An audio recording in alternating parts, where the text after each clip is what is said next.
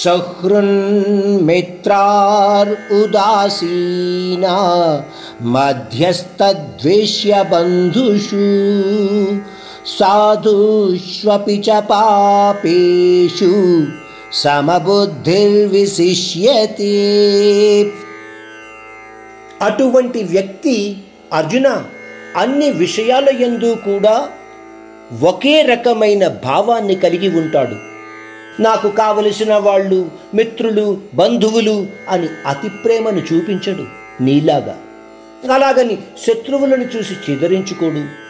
ధర్మాత్ములను దుర్మార్గులను పాపులను బుద్ధిమంతులను అందరినీ కూడా ఒకే రీతిలో చూసేవాడిగా ఉంటాడు. అటువంటి లక్షణాలు ఉన్న వ్యక్తినే మనము యోగిగా గుర్తించగలుగుతాము.